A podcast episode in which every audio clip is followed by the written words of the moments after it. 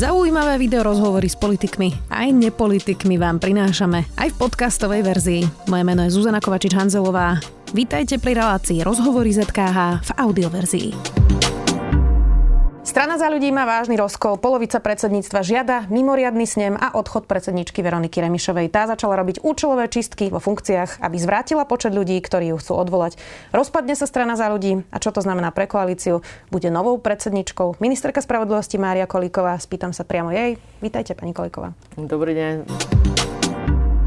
ste to vybalili celé na začiatku, tak ja verím, že budeme mať otvorené otázky a k tomu aj otvorené odpovede. Absolútne. Teda odpovede sú na vás, otázky sú z mojej strany otvorené Môžu určite. byť niektoré aj zatvorené. A Veronika Remišová hovorí, že vznikla frakcia, ktorá rozbíja stranu a hovorí, že tú stranu rozbijate vy pre svoje nejaké novo objavené ambície. Je, je to tak? A nechcem komentovať samozrejme vyjadrenie pani predsedničky, ale ja by som to možno hneď stočila k, k tej dnešnej udalosti, ktorú som sa dozvedela tiež cez SMS správu a to je, že mal by byť stiahnutý vlastne návrh za našu stranu ako podpredsedu parlamentu Tomáša Lehockého pričom o Tomášovi Lehockom ako podpredsedu parlamentu jednotne rozhodol poslanecký klub. Poslanecký klub nemal žiadne stretnutie k tomu, prehodnotil toto rozhodnutie. Rovnako nebolo ani žiadne stretnutie podpredsedov. Napriek tomu, že sme odišli z predsedníctva, tak mám informáciu, že vlastne potom ďalej žiadne rokovanie neprebiehalo. To znamená, nebolo to ani predmetom predsedníctva, takže zjavne došlo k nejakému rozhodnutiu. Predpokladám iba pani predsedničky, ktoré komunikovala koaličným lídrom, ale samotný návrh ani stiahnutý nebol z parlamentu, takže na jednej strane komunikovať, že niekto tu niečo rozbíja a súčasne robiť krok, ktorý toto rozbíja tú stranu. A, tak to sa podľa mňa spolu naozaj bije. ja si myslím, že bolo by dobré, keby aj zo strany pani predsedničky tu boli nejaké kroky, ktoré naozaj sú signálom nejakého pardon, zmieru alebo postupu, ktorý nám pomôže legitimizovať celé vedenie strany, ktoré máme a to je snem a termín na čo najskorší. Ona mala včera po tom predsedníctve, keď vy ste odišli, taký e, pomerne emotívny prejav pred novinármi, až to vyzeralo, že sa rozplače a hovorila, mm. že toto je nejaký pučistický pokus a kamikadze vojna. Tak nemôže mať ona pocit, že vlastne vy teraz ju nejako chcete vyšachovať a je v nejakej obrannej pozícii? Nemôže toto byť ja vlastne naozaj, viete, ja naozaj nechcem teraz popisovať pocity pani predsedničky. Um, ja by som to povedala tak. Situácie, v ktorej sa môže ocitnúť politik, e, môžu byť rôzne. Niektoré sú viac a niektoré menej ťažké. A, a samozrejme, každý to nejak znáša. Takže určite nechcem nejak komunikovať ani, ani e, sa vyjadrovať e, k takýmto pocitom pani predsedničky. Nehovorím, že tá situácia je ľahká. Tá situácia nie je asi ľahká pre nikoho. A určite nie je ľahká ani pre generálneho manažera strany Romana Krpelana, ktorý zakladal stranu za ľudí a dozvedel sa vo dverách na začiatku, kedy vlastne malo byť otvorené predsedníctvo, že už nebude generálnym manažerom. Spôsobom, ktorý okrem toho, že nedôstojný, neslušný, tak ja považujem aj za svojvoľný, pretože nejako nerozumiem, že v čom mal pochybiť, keď už nemôže byť ďalej generálny manažer strany. A, a áno, generálny manažer strany na jednej strane je pravou rukou, takisto ako aj kancelár strany, to je vlastne ďalšia osoba, ktorá tiež bola odvolaná, Tomáša Lehockého. To sú dôležití ľudia pri predsedovi, ale pre to celé fungovanie tej strany je dôležité, aby tá strana rozumela, ak dojde k výmenám na takýchto pozíciách. A, a to sa proste ne, nedeje, hej? že by tomu e, tá strana rozumela. Možno tomu rozumie niekto alebo niektorí, ale e, toto sú veľmi vážne rozhodnutia. Hej? Aby som to v niečo možno prirovnala, že aj premiér sa môže rozhodnúť o tom, že už nebude mať niektorých ministrov a môže navrhnúť ich odvolanie, ale bez toho, aby sme tomu dobre rozumeli, tak to spochybňuje celú vládu. A toto sa deje podľa mňa teraz u nás v strane, že sa proste robia rozhodnutia, na ktoré má právo pani predsedníčka, ale spochybňuje to podľa mňa celú stranu aj na vonok, aj, na, aj dovnútra. Ako by ste uh, nejakému svojmu voličovi, ktorý nás teraz pozerá, vysvetlili, že prečo vlastne zrazu Veronika Remišová už nemá byť predsednička, má byť teda ten mimoriadný snem. Ona bola predsa zvolená pred pár mesiacmi ako predsednička Andrea Kisku. Takže čo sa vlastne v tom procese stalo, že máte pocit, že ju treba vymeniť?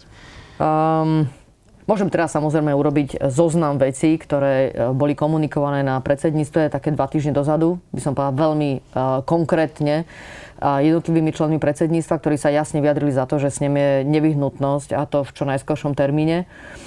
A, uh, ale ja by som to zhrnula, každý možno určite, aj tí, čo sme sa vtedy vyjadrili, ja som patrila tiež k tým, ktorí sa áno vyjadrili k tomu, že takýto snem je dôležitý a treba ho robiť čo najkašom termíne a súvisí s vedením strany, áno, a súvisia aj s osobou predsedničky ako líderkou strany, že si myslím, že k tomuto prehodnoteniu by malo dôjsť. E, každý vyberáme asi nejaký čriepok, ktorý sa ho nejak osobitne dotkol. A teraz nemyslím, že osobne, ale v tom, že asi zavnímal, že či takto sa má vie strana alebo nie. Ja, ja osobitne vnímam koaličnú krízu a to, ako, by sme, ako sme ňou prešli, ako to pre mňa absolútne kľúčové, kde podľa mňa líder zlyhal. To, ako to e, teraz komentujú inak viacerí komentátori naprieč médiami je, že v tej, počas tej koaličnej krízy, ktorú spomínate, to vyzeralo, že ona veľmi chce mať stoličku ministerky. Toto je to, ako to interpretujú teda viacerí komentátori. Vy ste sa teda vtedy funkcie vzdali, podali ste demisiu. Ona e, stála na tej tlačovke, ja som tam teda vtedy bola aj mm. ako reportérka a hovorila, že ona teda ešte neodstúpi, ona chce ešte rokovať. Takže vnímate to tak, že pre ňu je e, nejako špeciálne dôležitá stolička ministerky? Myslím, že pre ňu dôležitá je, bez toho, aby som k tomu dodávala nejaký ďalší dovetok. Ale uh, áno, to, čo mne veľmi vadilo počas koaličnej krízy je, že uh, niečo sa hovorilo a niečo iné sa dialo v pozadí. A toto mňa veľmi vyrušovalo a osobitne som to komunikoval aj na predsedníctve. Dialo v pozadí znamená čo presne? No, ja som to už povedala, uh, aby mi predsednička strany v čase, kedy sa, v čase, kedy sa rokuje o štvorkoalícii ponúkala v trojkoalícii ministerku spravodlivosti, považujem za absolútne nepriateľné. To, že mi to ponúkal Igor Matovič ako vtedajší premiér, tak dobre, to je koaličný líder inej strany, to už si musí vyhodnotiť samotná strana či to bolo vhodné alebo nevhodné a strategický postup, postup danej strany, ale v našej strane, kde sme mali jednoznačné rozhodnutie predsedníctva o štvorkoalícii, tak aby som v čase, vlastne v polovici tej krízy dostávala takúto ponuku a viem, že ju takú dostávali aj iné, iní poslanci, tak to považujem za neakceptovateľné. Veronika Remišová včera teda hovorí, že prišla na predsedníctvo s kompromisným návrhom, že teda zvolá ten snem, ak sa všetci zaviažete, že nikto z vás nebude kandidovať a nájdete nejakého spoločného stredového kandidáta, tak toto nazvala a potom povedala, že podľa nej je to Juraj Šeliga. Toto je pre vás nepriateľné? Viete, podľa mňa líder strany to je vlastne ten, ktorý je všade viditeľný a buď tú stranu niekam vedie, alebo ju nevedie. A teraz ja nechcem hodnotiť Juraja Šeligu, že či on by bol tým vhodným alebo nevhodným lídrom, ale to je podľa mňa vážne rozhodnutie. To nie je o tom, že či si Kolíková myslí, že toto je tá vhodná osoba alebo nie je. Myslím si, že naozaj tu sa treba rozprávať aj s ostatnými kľúčovými ľuďmi v našej strane a vyhodnotiť to, kto má byť tým lídrom našej strany. A, myslím, a preto chcieť po mne, aby som ja zaujala postoj, že toto bude jeden líder a nedáme možnosť žiadnemu kandidátovi, čo nakoniec je oprávnenie aj delegátov, veď aj v momente s môžu hoci koho navrhnúť. Tak to mi príde nepriateľné a je to ako samozrejme, že to bolo adresované aj ku mne, že aby som sa bol predvyjadrila, či potenciálne budem alebo nebudem kandidovať. Ale tiež mi to príde absurdné. Jednak to nie je na stole, pretože ani nie je termín snemu, a ani nie je vlastne rozhodnuté, že snem bude. Takže vopred sa vyjadrovať k nejakej situácii, ktorá to ani nie je, považujem za nepriateľné. Viete si ale seba predstaviť, predpokladám, na predsedníckej stoličke? Viem si veľa vecí predstaviť. Takže to nevylučujete. Na to ja si myslím, že aby som vôbec o tom uvažovala, tak by som musela mať silnú podporu, že to má zmysel a že tú víziu, ktorú ja si myslím, že je správna pre stranu, takže ju zdieľame spoločne. Naozaj so silnou časťou strany. Aby sme to chápali, teda aké máte teraz vy konkrétne vzťahy s Veronikou Remišovou, lebo vyzerá to tak, um, že je to nehovorím, že z vašej strany, ale Veronika Remišová hovorí často o vás vlastne teraz pri, tej, pri, pri, tomto probléme a hovorí to o nejakých vašich osobných ambíciách. Tak um, ak by ste sa aj dohodli na nejakom novom sneme, ak by ktokoľvek sa stal novým predsedom, eh, dá sa toto ešte nejako prekonať a dať dokopy? Podľa mňa je veľmi dôležitý ten postup, ktorý nastane. Pretože tá strana eh, nejakým spôsobom vznikla, nejakým spôsobom funguje a ak sa bavíme o tej strane, eh, v akom by som povedala je stave dnes, tak, tak tá by mala podľa mňa rozhodovať o tom, že koho chce mať ako lídra. Môže sa nám udiať to, a s tým súvisí aj tá zmena pomerov v predsedníctve, že zrazu to bude už úplne iná strana a môže ňou byť iná strana o mesiace, o dva. Môže to súvisieť s, s novým naberaním členov, môže to súvisieť s tým, že dojde k zmene šéfov, krajov, že jednoducho tá strana zrazu bude niekým úplne iným. A, a, a to je to, čo si myslím, že k čomu vyzýval aj e, Andrej Kiska ako zakladateľ tejto strany, že jednak s ohľadom na všetko, čo sa deje, by bolo dobré mať s ním čo najskôr a, a súčasne nerobiť zmeny ktoré súvisia s tým, kto je v jednotlivých orgánoch strany. To znamená, že, a to by sme sa potom rozprávali o tom, že naozaj tá strana nech si povie, koho chce mať, ale ak, ak sa začne diať to, že vlastne začne sa zmeniť vlastne celý, celý jej obsah, tak to už môže byť niečo úplne iné mm, za takých okolností, keby sa to začalo diať a Veronika Remišová by začala meniť... Uh... To sa už začalo diať na predsedníctve. Dobre, ak by to pokračovalo, No a to je, teraz áno, teraz sa veľmi hypoteticky rozprávame, pokračovalo kam, v akom rozsahu, to sú všetko veci, ktoré sa proste udejú s ohľadom na to samozrejme. A, a ja to budem vnímať, aj by som povedala, aj, aj všetci, ktorí asi niečo vnímame podobne hodnotovo a budeme sa tým snažiť čo najlepšie vysporiadať. A treba to podľa mňa oddeliť. Jednu, jednu vec treba oddeliť a treba oddeliť to, čo sa deje v našej strane a potom treba oddeliť to, čo je koalícia. Takže koalícia je stabilita, súvisí s tým, či má podporu v parlamente. A k tomu sme sa jasne vyjadrili, že aj tí, ktorí boli vlastne poslanci a odišli z predsedníctva, tak e, jednoznačne podporujú túto koalíciu. Rovnako aj poslanec pán Benčík sa jednoznačne vyjadril, že ja vnímam, že mám aj jeho podporu ako ministerka spravodlivosti. Takže myslím si, že z tohto pohľadu tá legitimita tu je. A je na mieste podľa mňa v tomto otvorení sa rozprávať aj s koaličnými partnermi a samozrejme aj im vyslať signál, že čo sa týka podpory tejto koalície, tak nemusia mať obavu, že by podporu nemala. Ale súčasne to napríklad platí aj to, že e, podpredseda parlamentu v tomto momente by nemal byť spochybnený ako Tomáš Lehocký. Dobre, ale teda e, tak hypoteticky, ja viem, že je to stále hypotéza, ale hypoteticky, ak by teda ste sa nedohodli, dajme tomu, že vaša skupina tej frakcie, o ktorej sa teraz hovorí, by odišla a podporovala by vládu, čo by to napríklad znamenalo pre vašu ministerskú stoličku? Ja si myslím, že pre hoci ako ministerku stoličku je podstatné, že či má legitimitu od poslancov. To znamená, tá otázka by bola, že akú má podporu od poslancov. Ja vnímam, že k dnešku tak ako tomu rozumiem, aké je rozloženie síl aj v parlamente v rámci nášho poslaneckého klubu, tak mám pri najmäšom podporu od 7 poslancov a dovolila by som si aj ambiciozne tvrdiť, že aspoň 8. Takže Veronika Remišová je z tohto pohľadu v menšine tak neviem, ako to vyhodnocuje Veronika Remišová. Ja s poslancami intenzívne komunikujem a vnímam to takto. Ako toto um, môže skončiť? A teraz sa pýtam v tom zmysle, že či to môže skončiť inak ako odchodom jednej z vás dvoch?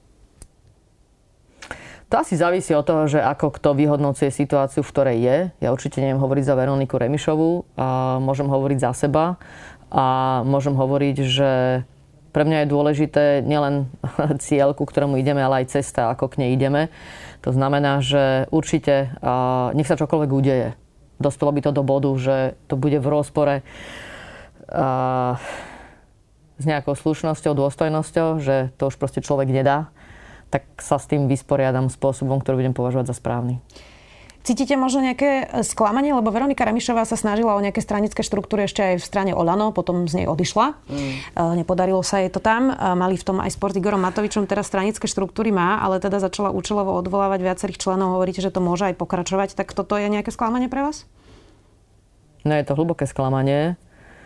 A ja by som to asi povedala takto, že na to, aby strana fungovala, tak samozrejme, že potrebuje silného lídra, v ktorého v tej strane je viera. Že je to ten správny líder. No súčasne platí, že strana nie je postavená iba na jednej osobe. Možno akože sú aj strany, ktoré sú postavené na jednej osobe, ale toto podľa mňa určite nie je naša strana. V našej strane máme veľa kľúčových ľudí, aj odborníkov. To nie je len, by som povedal, nejaký slogan, ktorý používame, ale jednoducho máme tu ľudí, ktorí sú dobrí na jednotlivé témy a podľa mňa sú to naozaj veľmi silní politici, ktorí uh, Nechcem teraz hovoriť prečo, ešte neboli možno úplne vyniesení a nebol im daný priestor, čo je podľa mňa ja vnímam tiež ako, ako chybou, že máme veľa kvalitných ľudí a neboli dostatočne spoznaní. A myslím si, že napríklad medzi nich patrí aj Tomáš Lehocký, ktorý je navrhovaný za podpredsedu parlamentu, že jeho kvality aj ako politika charakterom, ale aj všetkým aj talentom, ktorý má. Tak myslím si, že nebolo dostatočne ešte možné, aby sme toto ukázali. Ale aj ďalší, ja neviem, môžem hovoriť Vlado Ledecký, alebo Marek Antal, Marek Hatas. To sú ľudia, ktorí podľa mňa naozaj majú čo, čo robiť v politike. Máme aj výborného analytika, ekonóma Tomáša Merového. Takže skutočne si myslím, že to je strana, ktorá môže ponúknuť veľa a naozaj dobré riešenia pre krajinu ale je dôležité, aby aj v rámci tej štruktúry strany takíto ľudia mali možnosť sa vyjadrovať aj k tomu, čo sa deje. Že ak sa rozhodne e, líder, predseda strany, že bude to formovať si tú stranu, pretože sa mu zdá, že niečo je správne, ale nebude to robiť. E, Prinamiešam s kľúčovými ľuďmi v tej strane. Pretože to nie je len o ňom, kto robí aj preferencie, keď sa na to pozrieme z takéto nejakej ako základnej matematiky politickej, tak tá strana samozrejme padne Toto sa teraz deje a samozrejme, že mňa to bolí, ale je tu, je tu snaha ľudí, ktorý, ktorým podľa mňa naozaj úplne na tej strane záleží to zmeniť. A ja stále vidím nádej, že sa nám to podarí. Poďme ešte... Uh... A súčasne ešte chcem povedať, že Veronika Remišová tu má miesto. Ako ja si vážim Veroniku Remišu ako političku a mám veľký záujem na tom, aby sme na konci dňa uh, ostali spolu. E, poďme ešte k tej ďalšej téme, ktorá je aktuálna ešte stále a to je kolúzna väzba. Je mm. už teda nejaká definitívna dohoda? Boris Kolár ešte cez víkend hovoril, že možno to nebude 5 mesiacov, ale 3 mesiace, čiže aký je ten finálny produkt? Takto. Uh, treba sa pozrieť na návrh, ktorý máme teraz momentálne aj v parlamente a to je návrh, ktorý Nakoniec sme ňom našli zhodu aj s predsedom parlamentu, s Borisom Kolárom, teda lídrom uh, hnutia Sme rodina. A potom je druhá vec, uh, a to je novela trestného poriadku, ktorú chcem priniesť na jeseň. Ja som povedal, že budem sa snažiť, aby v novembri bolo paragrafové znenie a, a pustili sme to do legislatívneho procesu. A tá novela trestného poriadku, ktorá mala prísť na jeseň, tak uh, ten plán je veľmi ambiciózny, čo sa týka zjednodušenia procesu, ktorý má predchádzať už tomu konaniu keď je vec na súde, keď už je podaná obžaloba. A tu ten proces, ktorý máme, je naozaj v porovnaní s ostatnými krajinami, keď to porovnáme s Českou republikou, pomerne komplikovaný. Dalo by sa povedať, že tu máme veľmi silné prvky kontradiktornosti a, a, a veľmi silné postavenie aj pre advokáta, aj pre obhajcu, čo na jednej strane môžeme veľmi pozitívne hodnotiť, a na druhej strane, kým sa vám vec vie dostať na súd, tak musíte urobiť naozaj ako vyšetrovateľ veľa úkonov a niektoré osoby musíte aj viackrát vypočuť. A, a toto podľa mňa tu je priestor to zjednodušiť. Myslím si, že samozrejme treba, treba to robiť citlivo, aby tu bol priestor aj pre dostatočnú obhajobu obvineného, ale na druhej strane si myslím, že dochádza tu k, k, k duplicite úkonov, ktoré nie sú nevyhnutné, aby boli potrebné ich urobiť predtým, ako je podávaná obžaloba. Takže máme to ambiciózny plán to, to zjednodušiť a keď to zjednodušíme, tak bude jasné, že ten vyšetrovateľ potrebuje menej času na to, aby urobil všetko, čo treba kým to vlastne posunie do fázy, keď už to má v rukách uh, prokurátor a je podávaná obžaloba. A potom aj, to, aj tá väzba, ktorá vlastne osobitne má zmysel v tom uh, konaní na začiatku, kým je podávaná obžaloba, tak môže mať na ňu aj silnejšie um, požiadavky, aby bola kratšia. A to ja viem potom spraviť. To si viem predstaviť, aj to som povedal aj Borisovi Kolárovi, že... Dobre, ale zatiaľ tam je tam tých 5 mesiacov. Teraz tam je 5 mesiacov a to ani nebudeme meniť. Rozumiem. A ako sa pozeráte teraz na to, e, čo sa deje? Rozohrali sa hry, ktoré bežný občan už sa naozaj v tom mm. stráca. Je tu nejaká tajná správa SIS, ktorá koluje zraz záhadne po internete. Mm. Bolo tu nejaké tajné stretnutie špičiek e, v štáte a vidíme teraz, že opozičníci, ale aj sme rodina vlastne spochybňuje vyšetrovanie. Mm. Hovorí tu o nejakej skupinke, ktorá sa dohodla a dohaduje sa s kajúcnikmi. Tak čo si z tohto bežný občan má, má zobrať? keď už bez tak máme naozaj nízku dôveru aj v súdnictvo, aj v policiu, aj v prokuratúru a teraz do toho vidíme ešte túto nejakú vojnu, ale čoho to je vojna? Bezpečnostných zložiek s policiou a so SISkou? Alebo čo, ako to čítate vy? Ako by ste to vysvetlili niekomu, kto teraz je naozaj zmetený z toho? No, uh, to, čo sa nám tu teraz deje, je veľmi nešťastné. A podľa mňa ste to veľmi dobre vystihli, že spochybňuje to vlastne všetko. A z toho by sme sa mali dostať, by som povedala, z, z, z tejto situácie veľmi rýchlo von, lebo potom tu nebude žiadna viera, že je tu vôbec šanca niečo vyšetriť. A osobitne, ak to týka nejakých osôb, ktoré sú vysoko postavené. To, to je podľa mňa úplne najhoršia situácia, v ktorej sa môže spoločnosť ocitnúť. To znamená, že teraz osobitne je určite asi veľké očakávanie, aj od orgánov činných v trestnom konaní, vyšetrovateľa, ďalej od prokurátory, špeciálneho prokurátora, ale aj od súdov, aby rozhodnutia, ktoré robia, boli zrozumiteľné. A myslím si, že, a určite ja to vnímam, že aj na mne je teraz väčší náklad, aby čokoľvek, čo bude súvisieť s priebehom trestných konaní a budem sa môcť komu vyjadriť ako ministerka spravodlivosti, aby som na to, tomu vytváral dostatočný priestor a dostatočne zrozumiteľne vysvetlovala, čo sa deje. A keď máme nejaké podozrenie, že je spáchaný trestný čin, tak je dôležité, aby orgány v trestnom konaní uh, konali. Ale to nie stačí. Dôležité osobitne dnes je, aby sme rozumeli, že keď daná vec skončila, či už skončila tým, že ani sa nedostala na súd, pretože tam nebolo dosť dôkazov k tomu, aby jednoducho bola podaná obžaloba, vôbec sa k tomu súd sa dostal.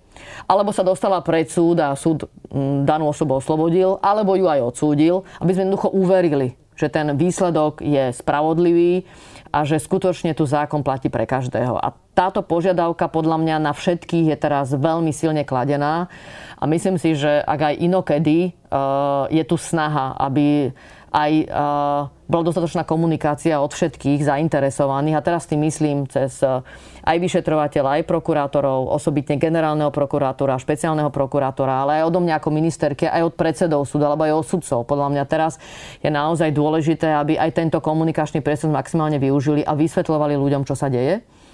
A dá sa to vlastne urobiť iba cez jednotlivé prípady, ktoré proste sú na stole. To znamená, že toto podľa mňa teraz treba urobiť aby každý konal jednoducho to, čo má v zmysle zákona, ale súčasne sme veľký priestor venovali tomu, by sme vysvetľovali, že ten postup, ktorý je, je v súlade so zákonom. Dobre, ale čo sa teda teraz deje? Tak mi to vysvetlíte. E, je tu naozaj nejaká organizovaná skupina vyšetrovateľov a prokurátorov s kajúcnikmi, ktorá e, tu ako krivo obvinuje nejaký, nejakých prominentných e, obvinených?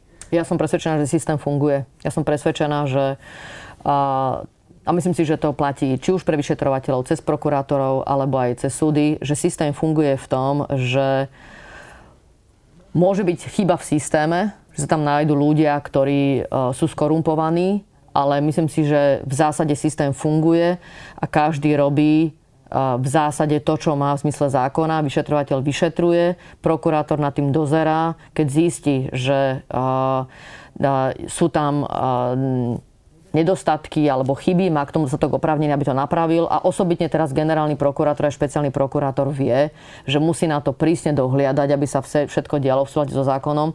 A ja som presvedčená, čo sa týka špecializovaného trestného súdu, že skutočne tie rozhodnutia, ktoré sú odtiaľto a vlastne osobitne súvisia vlastne s tými vecami, ktoré sa týkajú korupcie, pretože to spadá vlastne pod špecializovaný trestný súd, tak títo súdcovia jednoducho konajú v súlade so zákonom. A neobávam sa toho, že by tie veci, osobitne tie, ktoré teda nám končia pred súdom, už či sú to rozhodnutia o väzbe, alebo sú to rozhodnutia, ktoré už súvisia s oslobodením alebo s preukázaním viny, že by to boli rozhodnutia, ktoré by neboli zákonné. Som presvedčená, že e, tieto orgány konajú najlepšie ako vedia, ale budeme musieť teraz veľa vynaložiť tomu, aby sme vysvetľovali, čo sa deje, aby tomu ľudia aj uverili.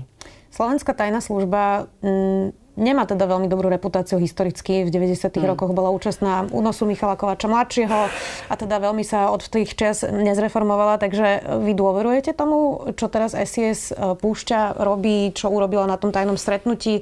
Je to pre vás kredibilné, keď toto tajná služba hovorí?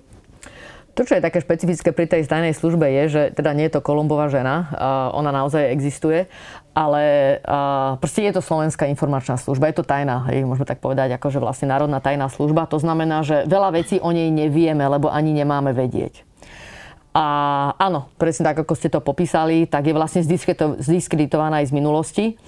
A, a toto je náklad, ktorý Slovenská informačná služba má. Myslím si, že tá, táto celá správa, ako aj unikla von, um, no, nezvyšuje dôveryhodnosť Slovenskej informačnej služby.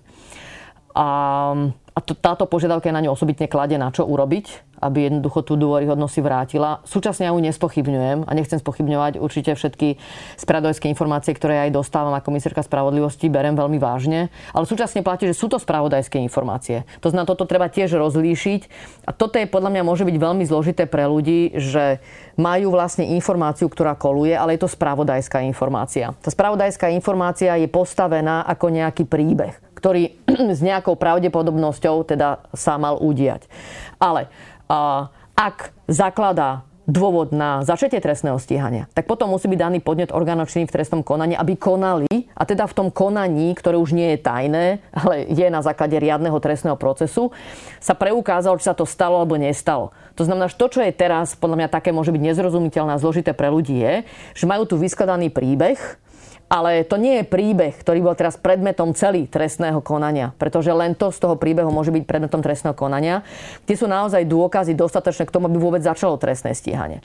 To znamená, že na základe nejakých domnienok, na základe uh, nejakých dôkazov, ktoré má v rukách Slovenská informačná služba, ale ktoré som ani ja nevidela. Ja keď dostanem spravodajskú informáciu, ja k tomu nedostanem dôkazy, ako keď napríklad, ja neviem, rozhodujem ako ministerka spravodlivosti, či podám, nepodám dovolanie.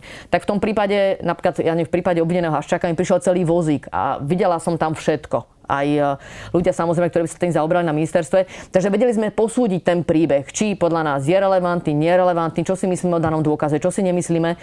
A, e, a z ohľadom na to samozrejme vyhodnotiť teda, či využijem svoj opravný prostok, nevyužijem a čo urobím. Ale to, čo je pri takýchto informáciách o Slovenskej informačnej službe je, že ja k tomu nedostávam ten dôkaz. Jednoducho tu sa musím spolahnúť na Slovenskú informačnú službu. A na ich interpretáciu. Presne tak, na ich interpretáciu, na to, aká je vážna, vlastne je tam nejaký popis, aká je vážna tá informácia, do akej miery je alebo nie je vierohodná a, a s tým pracujem. Ale je to spravodajská informácia stále. A ak je tam dostatok dôkazov na začatie trestného stíhania, tak musí byť daný podnet a potom sa tým zaoberajú orgány v trestnom konaní. A to, čo je teraz nebezpečné, je, že ľudia dostávajú nejaký príbeh a pre nich je samozrejme zložité si z toho vybrať, že čo z toho je teda to, čo naozaj je dostatočné pre začatie trestného stíhania a čo je len v úvodzovkách príbeh, ktorý dáva nejakú logiku, ale tak vôbec nemusí byť. Môže toto celé byť spravodajská hra, ktorá má ochrániť nejakých ľudí, ktorí sú vo väzbe? No pozrite sa, ja by som to povedala takto. Eh, kebyže ako vysoko postavený činiteľ som ten, komu hrozí trestné stíhanie, tak eh, a, a mala by som nekalé úmysly tak asi by som špekulovala nad tým, že najjednoduchšie je spochybniť všetko, čo sa teraz deje, keby náhodou také obvinenie prišlo aj na mňa. Takže ja sa na to trošku, tak trošku pozerám takto. To teraz hovoríte o Robertovi Ficovi?